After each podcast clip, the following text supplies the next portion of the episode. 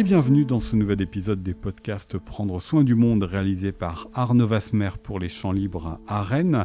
C'est l'histoire d'un trio dont il va être question euh, aujourd'hui, un trio formé par des personnages de fiction en rupture avec leur milieu euh, familial, qu'ils soient aisés ou non, un trio qui se rencontre par hasard ou par euh, accident et ensemble ils vont faire de la route, s'installant quelque temps dans la ZAD de Notre-Dame-des-Landes ou chez une grand-mère dans le Cantal, des personnages qui euh, sont à la recherche d'une place, mais qui euh, principalement ne font que passer d'un lieu à, un autre. Et c'est pour cela que j'ai choisi de titrer cet épisode de Comment se trouver et se retrouver. C'est la question que l'on va se poser en votre compagnie, Cécile Carrel. Bonjour. Bonjour. Ces personnages, ils sont ceux que vous racontez dans votre roman, votre premier roman, La couleur de l'air a, changé, qui est paru aux éditions euh, Stock. Et tout débute avec euh, Camille, qui est le personnage euh, principal que l'on va suivre bientôt 30 ans et dont on apprend au début du roman qu'elle a trompé son compagnon David dans une boîte de nuit. Comment vous la présenteriez, cette Camille, aux, auditeurs? Elle se sent délaissée dans son couple, on sent qu'elle a une charnière de sa vie. Oui, en fait, Camille, jusqu'à ce que son compagnon la violente, elle va, elle va mal, mais elle va assez bien. Euh, elle, euh, elle se satisfait d'un confort qui en fait euh, lui plaît. elle est en couple, ce qu'elle trouve relativement agréable. Elle a un métier, elle a des amis. Elle a une place. Elle a une place. Elle a une place qui lui convient et, et une famille autour d'elle. elle, elle est relativement satisfaite. Et en fait, c'est ce geste violent de son compagnon qui la propulse euh, hors de ce confort. Apprenant qu'il a été trompé, euh, commence un étranglement. Voilà. Et suite à cet étranglement, elle est amenée à sortir de chez elle tout simplement pour euh, prendre l'air. Mais elle constate que revenir, enfin que désormais le confort n'existe plus. Qu'est-ce qu'elle prenait pour quelque chose de relativement agréable? Va devenir extrêmement douloureux c'est-à-dire euh, devoir euh, se réconcilier avec son compagnon. Euh, elle se rend compte aussi que des amitiés qu'elle prenait pour voilà un cercle social agréable seraient en fait en incapacité de comprendre la situation dans laquelle elle est. Parce qu'elle se rend compte effectivement, c'est le Carrel qu'elle a des amis, mais qu'elle a mm. des amis quand tout va bien. elle se demande une fois que ça va mal, à ce qui se présente une fois que son compagnon l'a violenté, vers qui se tourner et l'absence de réponse est absolument terrifiant. Oui, c'est ça. Là, c'est la, c'est la, la, la, page vide.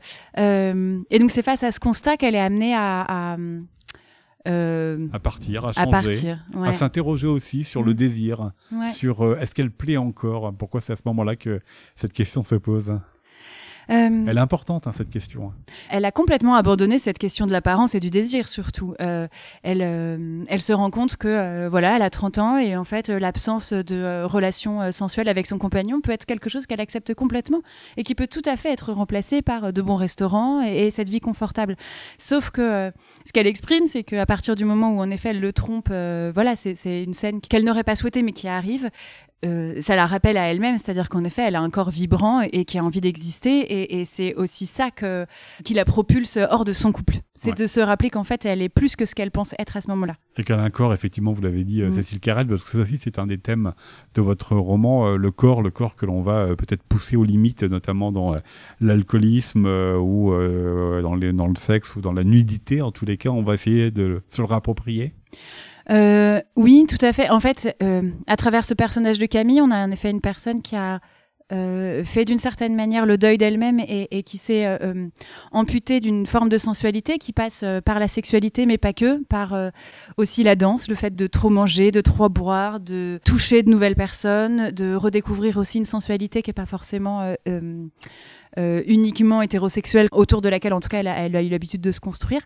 Et pour moi, c'était important d'aborder cette euh, cet aspect-là, en tout cas, de la réflexion et de, l'identité, c'est-à-dire aussi qu'est-ce que qu'est-ce qu'on s'offre à toucher, qu'est-ce qu'on s'offre à aimer, euh, euh, et c'était pas uniquement, c'est pas uniquement un processus intellectuel, et c'est même a priori, ça ne démarre pas par un processus intellectuel, c'est-à-dire que ça arrive par hasard et elle se dit bah pourquoi pas, essayons, expérimentons. Et puis, à mon sens, lorsqu'on vit un épisode dramatique comme celui que Camille vit, euh, il est extrêmement difficile de le penser euh, et de le penser de manière froide, c'est-à-dire de se dire bon bah aujourd'hui j'ai été frappée. Je, voilà, je pense que c'est très très compliqué d'aborder les choses de manière aussi euh, concrète et, et, oui et théorique. Et ça passe et la, redécouverte de soi-même, elle passe par des choses beaucoup plus sensuelles, voilà, physique. physique. Mm. effectivement, ce qu'elle ne veut pas, c'est avoir la place de la femme battue, donc elle quitte son foyer, elle quitte sa famille, elle va rencontrer donc deux autres personnes qui s'appellent Jen et, Michel. C'est un duo qui a une, bonne vingtaine d'années d'écart entre euh, les deux. Camille est juste au milieu, à, l'âge de 30 ans. Eux aussi, à leur manière, ils ont rompu avec leur milieu, même si pour Michel, il vient d'un milieu extrêmement aisé, mais d'un milieu aussi dans lequel, euh, au sein de la famille, on a un peu des inconnus ou des, étrangers qui cohabitent euh, ensemble. Eux, ils vivent dans une camionnette qu'elle va rejoindre par hasard. C'est ça qui va la tenter, qui va la séduire, c'est de partir sans savoir trop où aller.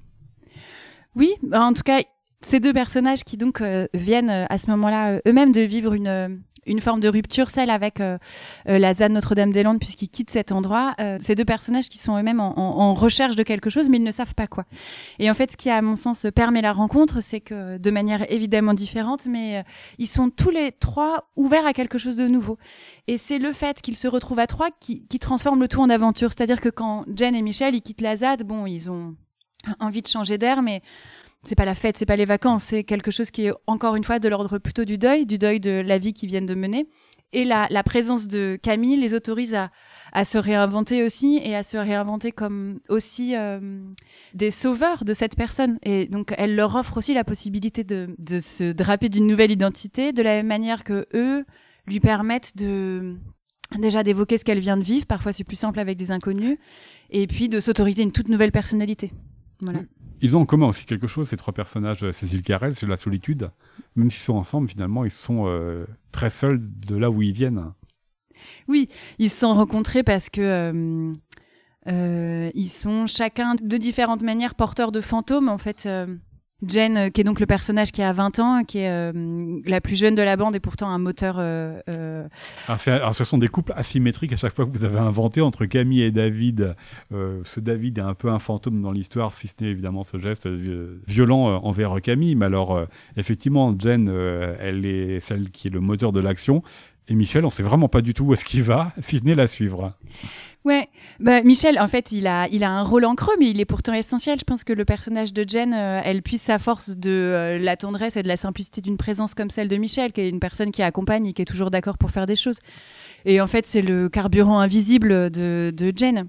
Et euh... on se demande du coup, Michel, quelle est sa volonté? Michel, il vient d'une famille qui est, qui est extrêmement aisée, dans laquelle il, n'arrivait pas à exister. Donc, euh, il souffre justement, j'allais dire, de, du fantôme de ce qu'il aurait pu être, ou en tout cas de ce que ses parents auraient souhaité qu'il soit. Et, et oui, lui, il s'est complètement. Euh, oui, il a commencé, effectivement, famille très aisée, euh, mm. propriétaire de plusieurs supermarchés. Il a commencé des études de commerce, et puis un jour, il a laissé tout ça derrière lui. Et avec une forme de soulagement. Il s'est retrouvé à la rue avec une forme de soulagement, c'est-à-dire de se euh, délesté d'une ambition qu'il n'a jamais eue. Et euh, disons qu'il ne vit pas ça du tout comme une tristesse. C'est plutôt quelque chose qui, qui, qui lui correspond assez bien. Euh, peut-être que ses parents sont beaucoup dans le fait d'avoir des choses et lui, il était tout simplement dans la volonté de juste d'être lui-même, mais c'était pas suffisant. Donc donc oui, il n'est pas porteur de désirs qui lui sont propres. En fait, c'est on, le retrouve aussi à un moment, à, enfin à ce moment-là de l'histoire. En tout cas, il est pas, il n'exprime rien. Il n'est que, il, ils sont dans le silence. Ouais, il est en creux. Et pourtant, il a un creux qui est très rassurant. Alors ils vont, euh, Cécile Carrel, euh, rester finalement dans, dans la marge hein, avec euh, la ZAD de Notre-Dame-des-Landes beaucoup plus loin, il se posera la question de rejoindre une autre ZAD éventuellement qui est celle euh, de Bure en passant par euh, le Cantal. Cette géographie, comment est-ce que vous l'avez euh, composée? Parce qu'il y a Rennes, il y a Saint-Malo, il y a la Normandie, il y a Paris aussi où ils vont aller vers les, peut-être les deux tiers de votre roman. Mais sinon, c'est beaucoup de la circulation. C'est aussi l'actualité qui a nourri votre roman? Il s'inscrit dans une époque. Ouais, inévitablement, la question de euh, Notre-Dame-des-Landes euh, et du coup de l'expulsion de Notre-Dame-des-Landes, c'est de l'actualité. Euh, Ça arrive évidemment sur les dernières années. Voilà. Et la ZAD de Bure, en tout cas, le, lieu d'occupation de Bure lié à, à l'enfouissement des déchets nucléaires, c'est aussi de l'actualité. Après, je suis partagée entre une forme de pragmatisme très simple quand on écrit un premier roman. En tout cas, quand moi j'écris, je, ne sais pas pourquoi j'utilise un on qui ne concerne que moi. Donc, quand j'ai écrit ce premier roman, euh, il est difficile, je trouve, de se donner des autorisations d'aller euh, faire des explorations liées à, la création d'un premier roman. Euh, en tout cas, de se donner cette autorisation-là. Ce que j'ai fait, moi, c'est que je suis allée chercher des endroits que je connais, qui me plaisent, et dans lesquels je pouvais imaginer mes personnages de manière assez simple, c'est-à-dire à, dans l'intimité de ma chambre à ce moment-là, je me disais bon Saint-Malo je connais, Rennes je connais, et je pouvais les y emmener. Voilà. C'est sûrement plus simple quand on écrit d'autres romans et quand on en a déjà, déjà un, de se dire bon, je, je pars avec mon sac à dos de romancier et je vais explorer de nouvelles choses. Voilà. C'est aussi lié à ça, je pense. Et puis mettre finalement dans le quotidien des choses euh, qui sont pas banales, parce qu'aller dans la ZAD, tout le monde ne l'a pas fait, partir sur la route euh, dans une camionnette sans savoir où on va, même si on apprend plus tard que l'un des trois a un compte en banque bien garni mais qu'il ne l'a jamais utilisé, c'est pas banal non plus. Et se retrouver chez une grand-mère dans le Cantal, c'est pas banal non plus. Non, ouais, c'est. Euh, et pour la grand-mère et pour les trois jeunes. Oui, et pour la grand-mère et pour les trois jeunes. Ben oui, euh, pour, pour ces trois personnes, en tout cas, moi, ce que je me suis imaginé, c'est euh, qu'il y avait besoin quand même d'un point de chute. À un moment ou à un autre, il, il est nécessaire. Ces trois personnes se rencontrent. Elles, elles réalisent qu'il y a une potentielle histoire à mener entre eux, mais il n'y a pas encore à ce moment-là la confiance qui fait qu'on peut s'imaginer continuer ensemble. Et pour sceller cette confiance, il me fallait les faire s'arrêter dans un endroit. Euh, et qu'ils puissent euh, nouer entre eux des relations qui légitimeraient la, suite de l'histoire.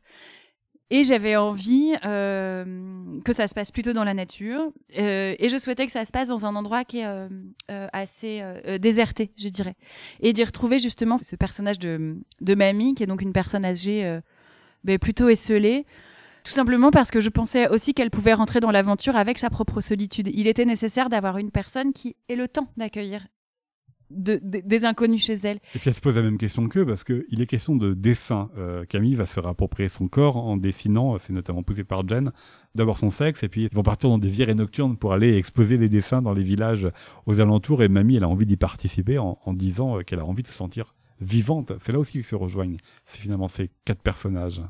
Ouais, il y a une histoire de, de en effet, euh, de retrouver une étincelle, voilà, pour le dire euh, très simplement. Euh, et euh... Surtout qu'elle a la pression de sa fille qui veut la mettre euh, dans une maison de retraite. Elle n'est plus que ses souvenirs, voilà. Elle a vécu des choses, mamie, voilà. Et, et, et aujourd'hui, elle ne vit plus rien que la télé et, et les personnes qui l'appellent pour lui vendre des pâtes, et c'est à peu près tout ce qu'elle a. Et elle a. Et elle achète toutes les pâtes qu'on lui vend. Et elle achète toutes les pâtes pour pour voir du monde. C'est ça. Voilà. Et elle se fait engueuler par sa fille parce qu'il faut les stocker après. Mais oui, en tout cas, je me disais, ben voilà, c'est pas parce qu'on a 80 que qu'on n'a pas envie de vivre. Et cette petite grand-mère, eh ben, elle voit dans ce trio un petit peu inattendu, euh, en fait, euh, à un moment, elle se dit, mais voilà, quel est le risque en fait? Il y en a, il y en a pas tellement. L'option qu'elle a, c'est soit regarder la, télé, soit aller à l'EHPAD. Donc, il y a quelque chose à vivre là, d'intense, qui sera certes éphémère, elle en est consciente, mais c'est là et c'est à vivre. Et elle fait ce choix-là. Effectivement, elle va euh, au-delà de soi, elle sort euh, d'elle-même, ce que vous racontez, euh, Cécile Carrel, dans La couleur de l'air a changé, un premier roman écrit avec des chapitres courts. Comment et pourquoi vous avez choisi ce rythme-là pour raconter l'histoire? Presque des instantanés, presque des dessins. Oui, oui, c'est un livre assez visuel, je dirais la rapidité des chapitres est, liée à euh, la rapidité de l'histoire en elle-même. C'est-à-dire que euh, entre la première ligne et la dernière, il y a environ un mois qui se sera déroulé. Pourtant, euh, durant ce mois, l'histoire se déroule. Et l'espace s'étend. L'espace s'étend. Et j'avais besoin de montrer aussi le, fait que chaque minute, voilà, ils sont sur une aventure qui est un peu de l'ordre de la, je dirais de la la colonie, euh, en tout cas de l'aventure qu'on vit l'été et dont on ne sait pas ce qui va se passer le lendemain et chaque minute compte. Et en fait on a vraiment le sentiment au moment où on le vit que on vit quelque chose d'important et on ne sait pas quand est-ce que ça va s'arrêter. Et c'est bien. Et voilà. Et j'avais envie de montrer à travers la rapidité des phrases, la rapidité des chapitres euh, cette envie de vivre euh, puissante qu'ont les personnages. Et ça passe par des choses très très rapides. Donc des chapitres assez rapides et qui sont aussi liés à la temporalité du voyage. C'est un, un livre qui est rythmé par les étapes de voyage. Et donc, il y a besoin de montrer que on est tout le temps en train de, de réfléchir à ce qui va se passer le lendemain. Et voilà, et on bouge et on reprend le camion. Et il y a très, très peu de temps de, de repos. La couleur de l'air a changé, titre de votre roman paru aux éditions Stock. Merci Cécile Carrel de nous avoir parlé. Merci beaucoup. Vous pouvez retrouver cet épisode ainsi que l'ensemble de la série de podcasts Prendre soin du monde sur les réseaux sociaux des Champs Libres et sur le site internet leschampslibres.fr. Pour cela, vous vous rendez dans l'onglet à consulter en ligne, puis en cliquant sur Cultivons le lien. C'était un podcast d'Arnaud Vasmer pour les Champs Libres à Rennes avec une musique originale d'Olivier Mélano. À la semaine prochaine.